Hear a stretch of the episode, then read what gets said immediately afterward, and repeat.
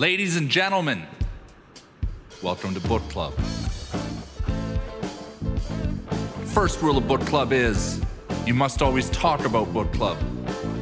Second rule of Book Club is tell everyone about Book Club.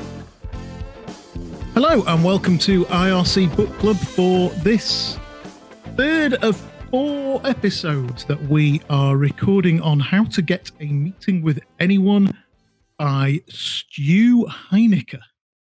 How are you getting on with it, Mike? Show, I think. I'm going to get on with it.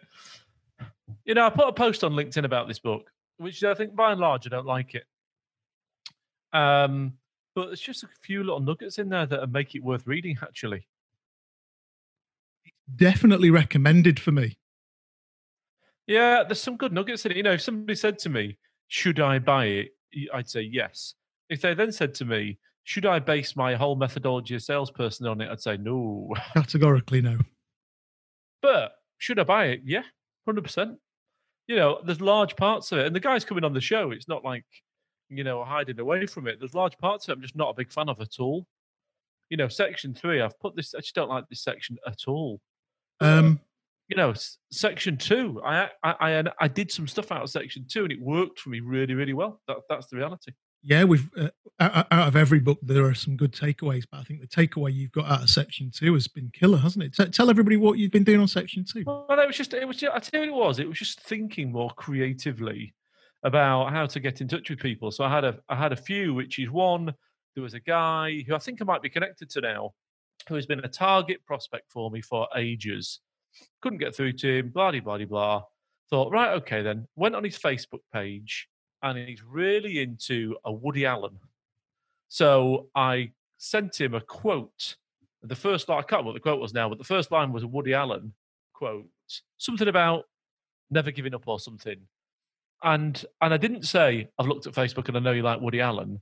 It just came literally straight back to me immediately. I've been trying to get in touch with the guy for a year. There was another guy. Ignoring all your other contact strategies. Yeah, yeah.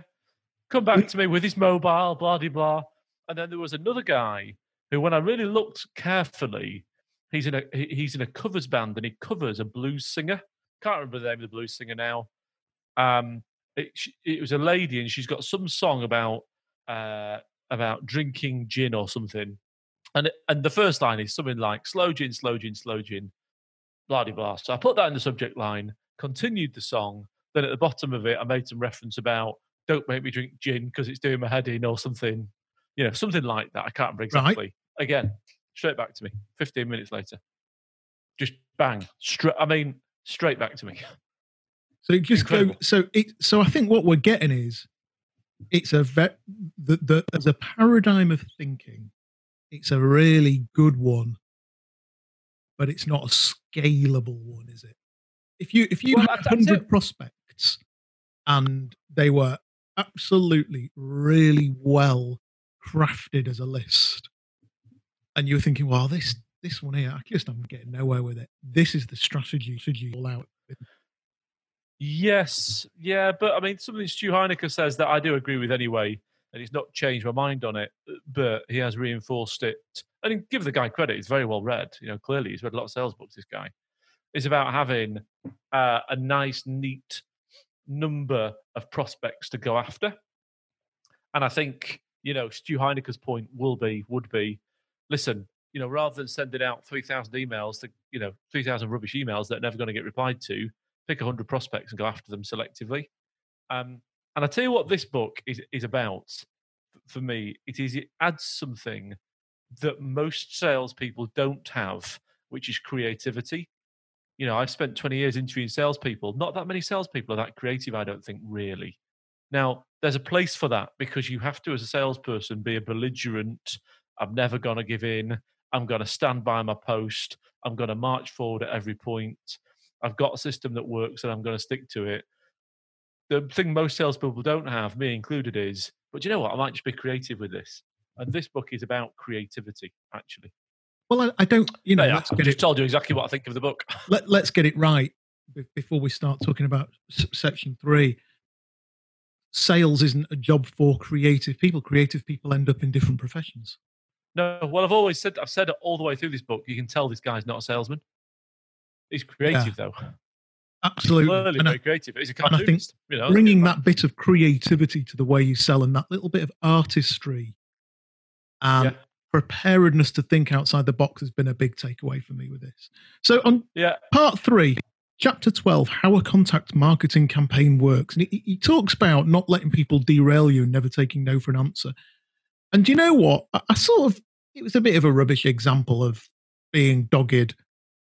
And what he's saying is, look, you shouldn't start becoming some psychopathic stalker. You got to keep at it. Yes. And a lot of people don't, you know. Well, there's loads of stats, isn't there, about take 7 calls to get through to the person, blah, blah, blah.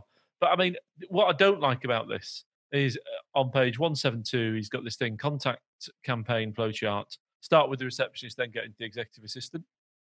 I mean, we've said it a million times. Oh, like I mean, there's a couple of things here. Asking for an assistant, I don't agree. He talks about sounding like you belong, but if you really set, and he's basically saying, sound like you belong, so you can get through to the assistant. Yes. Now, my view is, if you sound like you belong, the EA will put you through to the CEO. And I'm a big fan of. Do that. I just. Well, I wouldn't even speak to an EA. Lucia. No, I just use Lucia or any of the others. Get the person's mobile number and call them. Yeah, I mean, in the old days, we used to do some pretty underhand shit to get some mobile numbers, didn't we? Oh, tell me about it, every single salesperson out there. But you know, right now... No, I don't agree, Mike. I don't agree, Mike, not every single salesperson out there. Oh, I think a lot of the good ones do. I think the good ones do. I think the good ones were prepared to fight dirty to get themselves a mobile number of a C-level exec. If you said to me, would you rather spend the next half hour digging around, finding a way to get that chief exec's mobile number, or would you rather spend the next half hour preparing a call to make to an executive assistant? I'd dig around for the mobile number. Yeah, exactly. I think my conversion ratio would be much higher doing that. Yeah, and then using a creative strategy directly. Yeah, and I mean that's what I'm not such a fan of his contact campaign, as he puts it. You know, chapter 13, developing your contact letter scripts and anti-pitch. You know, it's all right. You know, he talks about developing some... Can I just go back to something he talks about in chapter 12, please, Mike? Yeah. He talks in chapter 12 about reaching out to what he refers to as VIPs. Okay. And I thought about this a lot last night. I had a very nice can of IPA, sat in my garden reading this. And I thought, that's the problem here with the whole book. What's that? He views... CEOs as VIPs. Yeah, I mean, the guy's not, him versus Sandler. They're not very important people. They're people within people. They're just people. I don't consider the Prime Minister a very important person. I consider him a man with a very important job, but I don't consider him an important person. I get your point. I'm not sure you're making it well. I mean, he is a very important person. Your point is, but should I be subservient to him? The answer is no. No. And I think that the moment you start thinking, about this. Yeah, the moment you start thinking he's important. Well, if I look at somebody and think you're an important person, Mike, you're important to me. My relationship with you is important to me. You're not an important person, and I'm not an important person. We're not important people. We're just people. But I think it's about subservience, isn't it? Yes, deference and subservience. And the moment you start, thinking, he's an important guy. You're fucked. Yeah, I agree completely. Yeah. That's it. You ain't selling anything to anybody. It's about belonging, isn't it? Yes. Just realised I'm going to switch my phone onto aeroplane thing. Schoolboy error. Well, it hasn't rung yet, actually. But that's inevitably somebody very important will call me. Yeah, that's the challenge. The moment you think that, and for me, that's what's killed it a little bit. And then he starts talking about developing your contact letter and scripts. What do you think? Well, I've put a start at chapter 13. If I was going to write a script, I wouldn't use this book. No, I did. He mentions this thing about an anti-pitch, which I quite like. I'm prepared to give that a try. as with all things, though, it's written better in other books. You know, Way of the Wolf writes it 20 times better when he talks about the pendulum effect. Yes. I'm not quite sure if you'll want this product. Not quite sure if it's right for you. Just doesn't look right for this. In fact, I'm going to walk away. This just isn't you. Oh, no, don't go anywhere. Really? Are you sure? Are you sure? Wow, I don't know. Do you want to talk about it? You want it. And that's my point about the book, is what this guy is clearly brilliant at is creatively thinking how to get through to a contact. Yeah, I think the bit after... This is the best book on the market about that, no doubt. Yes, I think the bit after I would go to other thinkers. I'd go to other vendors. Yeah, other thinkers on the subject. And then he talks about your secret weapon, the holdback device, in chapter 14. An item of value offered in exchange for a response, in reality, isn't it? Yeah, no, I thought it was very interesting, actually, that... you know what it was a bit like? It's a bit like when you get your pictures of your kids from school. I never buy them because they're always absolutely garbage. But you get them, and then across the middle, it's like got the photographer's name. Yes, the watermark. So you can't... Yeah. So you can't quite use it. And that's a bit like this, isn't it? And that's a bit like, if you ever download a Gartner report, the free Gartner report is 50 pages of a 250-page report. Yes. It's just a bit of an appetite wetter. Absolutely. Now, what would be interesting, so what I wrote here is, apply this. That was my question, was how would we apply that in recruitment? Yeah. How do we apply that to our business and our model? I couldn't really. I'm applying it a little bit. You know, we've got white papers. I think there's 13 deadly sins of sales recruitment, something like that, is there? All that stuff. I send out 2 or 3, but I'm not sending out 4, 5, 6, 7 without some engagement.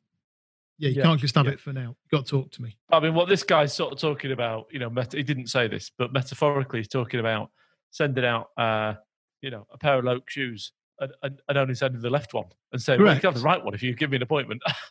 You know, it's like, I'll invite you to play golf. I'll invite you to play golf. I'll send you one club at a time over 14 weeks. Yeah. And at the end of the 14 weeks, I'll send you an invitation to play at Glen Eagles. I'd be all right with the driver. It's the only one I could ever use. Let's not even go there. But I yeah, you know, chapter 14 was an okay chapter. You would have to think very, very, very carefully how you could apply it. I know how I'm going to apply it, and I'm going to apply it, actually. I think if I was a software salesperson, I would have to think about getting an appointment and demonstrating some value. Now, I'm making this up, sat opposite you right now. Yeah. But you could go along the lines of, take a sample bit of data. I think using that data, using my software, I can save you about £500. Now, I've only used a 10th of the data. Do you want me to show you where the remaining 95% is? I think you'd get an appointment on the back of that, actually. Tell me that again. Explain that again. So I'm a software sales guy. You're you work for a council. I analyse some of your data because it's publicly available. And I say, listen, Jonathan, I've looked at this data from this report. And I think if you use this software just in that department, I can save you £500. And why don't you let me come in and do an analysis? I'll do it for free, and I'll show you how to. I'll show you how I can save you the remaining 95. I think that'll probably get you an appointment. Actually, I reckon if you got about it enough, I think. And then he talks about the role of Stu Heinecker. As much as I paced this book, that's a good idea. Yeah, that's a good idea. You've got to read 191 pages to get there. Chapter 15, Johnny. This I don't even see my camera. I'm not reading it. Yeah, I'm not reading this chapter. That's funny. I did. Don't know what's in it. He goes again, he talks about the EAs are themselves VIPs, and I just wrote, I absolutely hate that concept. And maybe it's different with a top 100 EA. You know, maybe if I look at the FTSE 100 and find out who the executive assistant is to every FTSE 100 CEO, maybe they are VIPs, but I just don't view anybody as a VIP. I don't view the Prime Minister as a VIP. I just don't. I think he's a VIP. I just wouldn't be reverential to him.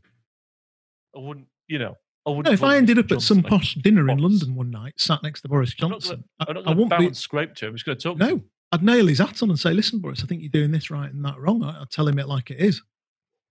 And I'd call him Boris. Correct, yeah. Chapter I'm not 16, Mr. Making... Johnson. What the hell? But this guy's a bit Mr. Johnson.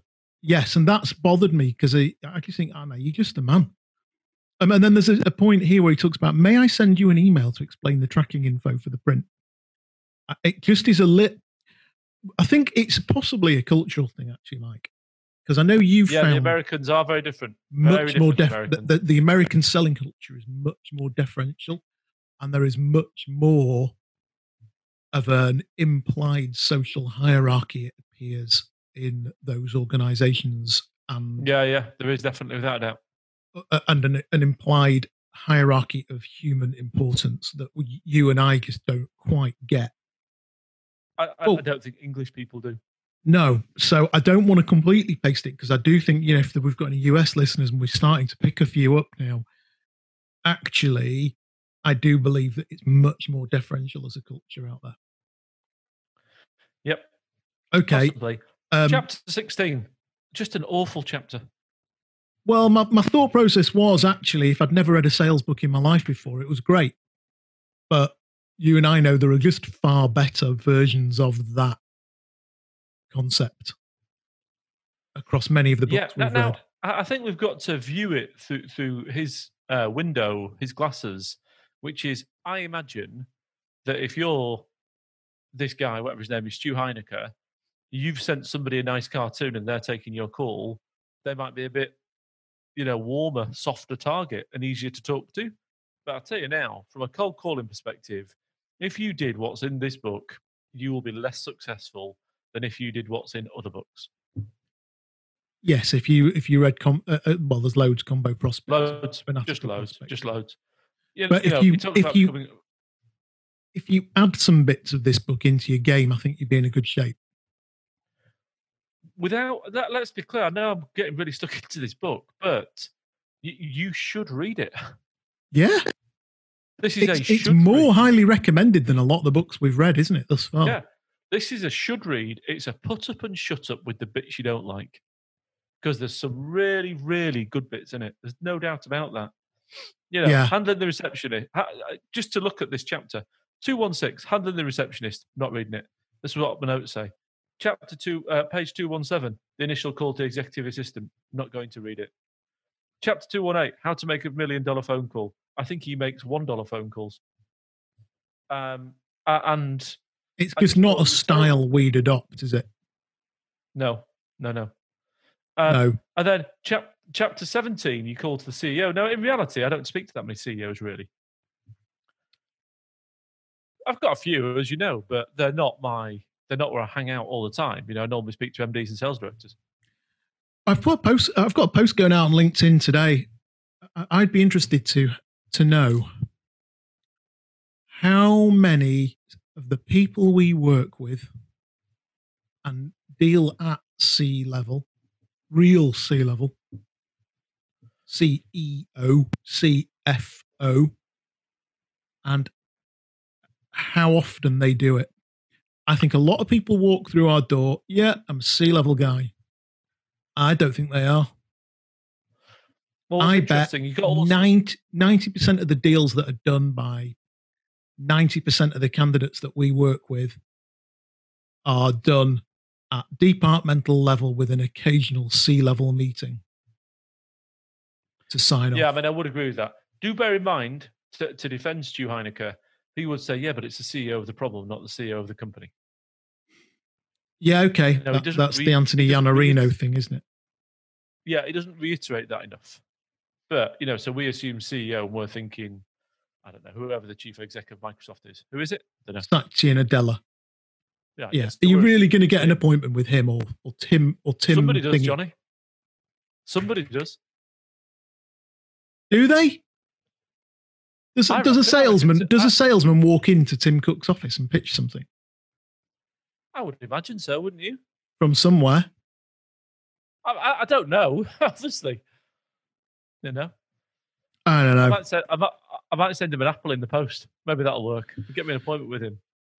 Yeah, and then he went to chapter 19, defining success and creating You just missed chapter 18 out, didn't you? Yeah, because I thought it was shit. Okay, fair enough. No, that's unfair. That's unfair. I've put rubbish chapter. I just didn't get that much out of it. And then he starts talking about chapter 19. He talks about EAs becoming long-term contacts as a success criteria. Not for me. No, not for me either at all. But if you're selling to the chief executive of Sainsbury's and you've got a great relationship with the EA, then fair enough. If you've got a relationship with, I don't know, if you've got a relationship with James Dyson and you've got a relationship with his PA, his number one... I bet he's had the same EA for years, hasn't he? Yeah, his number one absolute trusted EA. If you've got a relationship, then I would say, yeah, do you know what? That is a measure of success. I think if you've got the relationship with the EA of a sales director of UK company X that turns over 40 million, I think it'd be more important to covet the relationship with the sales director and other members of the leadership team. Maybe we should reach out to some EAs and ask what they think of salespeople. I don't think we need that feedback. Fair enough. What chapter are you on now? 19? I'm on 19, yeah. And you're talking about response rate, measuring your return on investment. I think that's spot on. You know, if you've got 100 accounts, me, I'd have a spreadsheet with 100 names on it. I do. Where I'm January, February, March, April, May, June, July, August, September, October, November, December. Then I'd have spend on the account and the return in a column. Yeah, without a doubt, yeah. If that was my strategy, and I'd have a scoring system for how well I was doing with engaging with the account, but I'd have on the right-hand column pounds, shillings and pence versus how much we've spent on actually attracting that client. And then I'd have a little Excel formula for return on investment for the strategy. And I get that. I think if you can't measure it, you can't manage it, can you? Yeah, I think if you were a marketer, you would do that. Would you do that as a sales guy? I guess you'd have to, wouldn't you? You would if you were a sales guy who was authorizing cartoons at 400 quid a pop and swords and DJI drones. Yeah. I think at some point you need to turn around to your boss and say, listen, boss, you know the £50,000 I spent on direct contact selling last year on sending stuff to CEOs that was personalized. Well, actually, I got us a £2.6 million return on the £50,000 I spent on that. At which your boss is sat there in front of the CFO going, well, actually, yeah, we have been buying drones for our customers, but do you know what? It's making us money, so shut up. So here's one for you then, Jonathan. I can sense... I'm going to guess your reaction to chapter 20. Yeah. Yeah. Social media's expand. Yeah, I mean, book's great. A lot of the concepts are great. All I could think when I was reading this chapter was possibly needs a bit of a rewrite. He's talking about Google Plus. It's actually defunct. No one uses it. So it's kind of a little bit old. And we've talked a lot about the LinkedIn platform, particularly during the lockdown, as we come out of that lockdown for the first time. Hopefully it's the last, but let's just say the first for now. As we come out of it, I think one of the things that has emerged during the lockdown is how unbelievably noisy LinkedIn has become.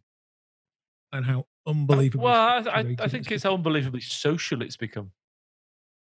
It's just a saturated platform, Mike. I think it's a very difficult platform on which to create any differentiable traction now, unless you're bloody sharp.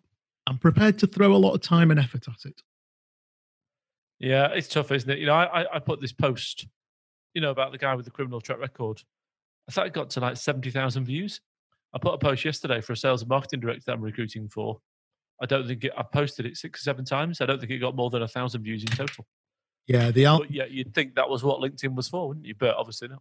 LinkedIn's algorithm is very, very specific about what you do and don't do. If you're being self-promotory, if you're promoting anything, the algorithm kills you.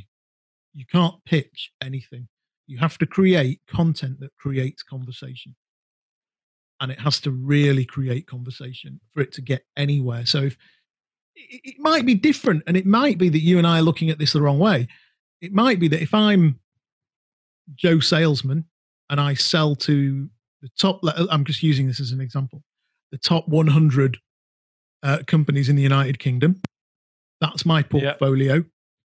And actually, I'm connected to employees that could potentially leverage me into the boardroom of those top 100 companies. I might only need to really A, follow, and B, connect with what? 700, 800, 900 contacts. So therefore, I can make content that's much, much more niche. And maybe actually, if I write something very niche, but very value added, maybe actually only 200 views is useful to me. Well, it's interesting because I've got a mate of mine. He's, I never really understood his job, but something to do with VCs, something to do with introducing companies to VCs. And when you look on LinkedIn, his name's Tom. He literally has got about 300 connections and he's not connected to me. And I always joke and say, why are you connected to me, Tom? I'm great. You can listen to my book club. He goes, because that's just going to dilute my audience. You're not interesting to me. And I do wonder whether he's right. I don't know enough about it to say that he's right. But, you know, he's literally got 300 and something connections, 300 connections. He posts stuff and he gets 200 views. So imagine if 2/3 of your audience was looking at what you were posting. I guess. Well, if 2/3 of our audience was looking at what we're posting, we're laughing our heads off. Yeah, exactly. Yeah. But what 15, you will find is, let's I mean, for listeners, for what it's worth, Mike and I have, 15,000 contacts each. If I make a post... There's a fair bit of overlap, but not loads. If I make a post and it doesn't pop, it might only get seen by 2,000-3,000 people in the network. And what people don't realise is every post you make does not go to every single one of your contacts. Yes, it does seem to surprise people. And there is a very clever algorithm now that is deciding whether your post should be seen by your contacts or not.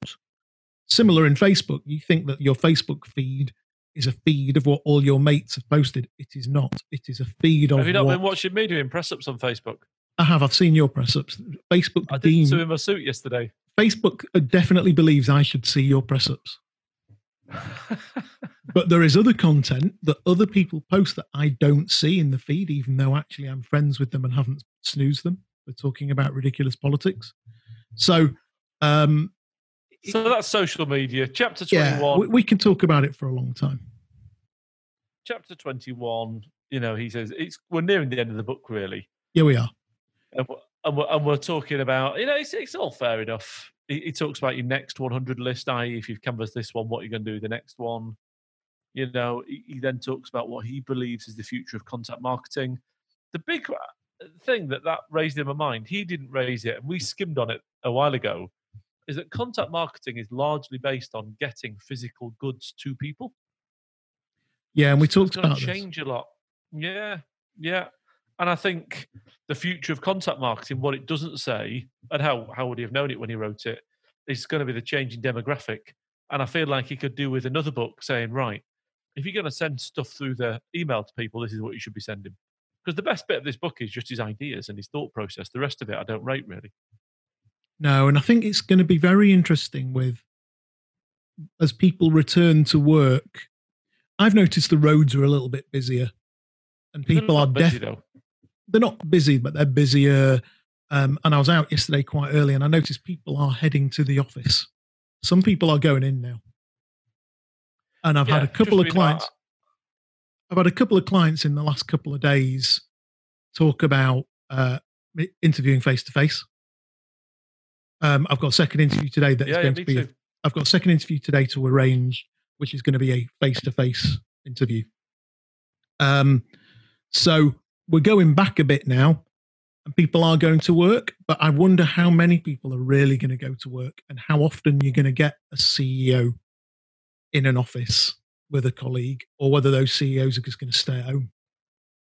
Well, and to be clear, the CEO of the problem, you know, particularly. You know, in the IT sector, which is our market, is if you're going to sell to, I don't know, if you're selling to a an IT director.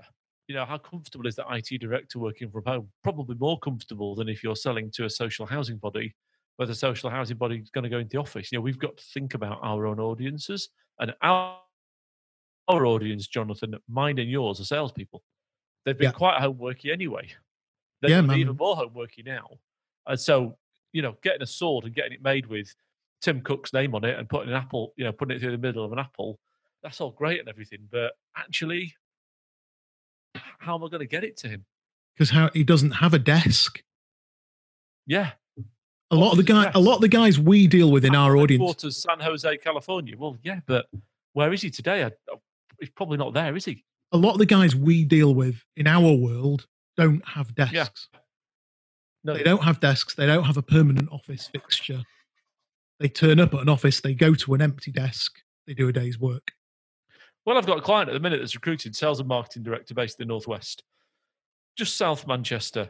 I said to him, how often do they need to go in the office, do you reckon? Because I was trying to figure out where he wants somebody based. He went, once a fortnight. So imagine if you're trying to pitch that sales director, he only goes to the office once a fortnight. Yeah, so if you're wanting to send him a cartoon, you're sending it to his house. Big billboard. You've got to send it to his house. And then you've got big GDPR problems sending stuff to people's houses, I think. I don't know the exact law, but I can't see how an office address, you're breaching any part for any part of GDPR. But I suspect if you send it to somebody's home address, I bet you are. Yeah, I'll bet. The addresses are there, you know. The director of this company that I took the brief off that I'm recruiting for now, I looked at their accounts before I called him. He's got his home address is on his company. His home address is on the accounts on Companies House. So it's not like they're hard addresses to get. They're fairly easy. I bet you can find Tim Cook's address fairly easily, I would have thought. But I think it's an invasion of privacy. Yeah. And that's great. Yeah, you sent me a massive billboard to my house. Yeah. Anyway, we get sidetracked. So we do. We're at the end of the book. That is the end of the book. And next week, Stu will be on the show. What do you give the book out of 10, Jonathan? I'm going to give it, for part two, which for me is the killer section, it gets a 6.5 for me. Yeah. I mean, and then it loses. Book, but it gets... Yeah, part two is killer. It's worth buying just to read part two. Yeah, I mean, I'm going to give it a 7, actually, maybe even a 7.5. Because some of the concepts are killer. Yeah, really good. Really, really, really, really good.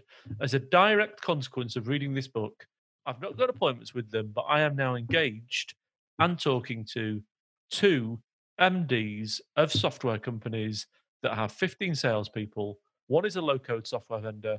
One is the hottest cybersecurity company in the world, probably, or pretty hot at any rate. Now, was it worth me spending 3 hours and however much the book costs, I don't know, it's about 15 quid, to get into contact with those 2 people? Yeah, 100%. And if it's worth, you know, if I said to one of the salespeople listening to this book, right, you've got to spend 3 hours and 15 quid, but you're going to get 2 contacts with 2 clients that you really want to get into, is it worth doing? They're going to say yes. That's the point, isn't it? Yes, it is. That is absolutely the point. Right, and at that, we'll see you next week when we'll be interviewing Stu on the show. Brilliant. Goodbye.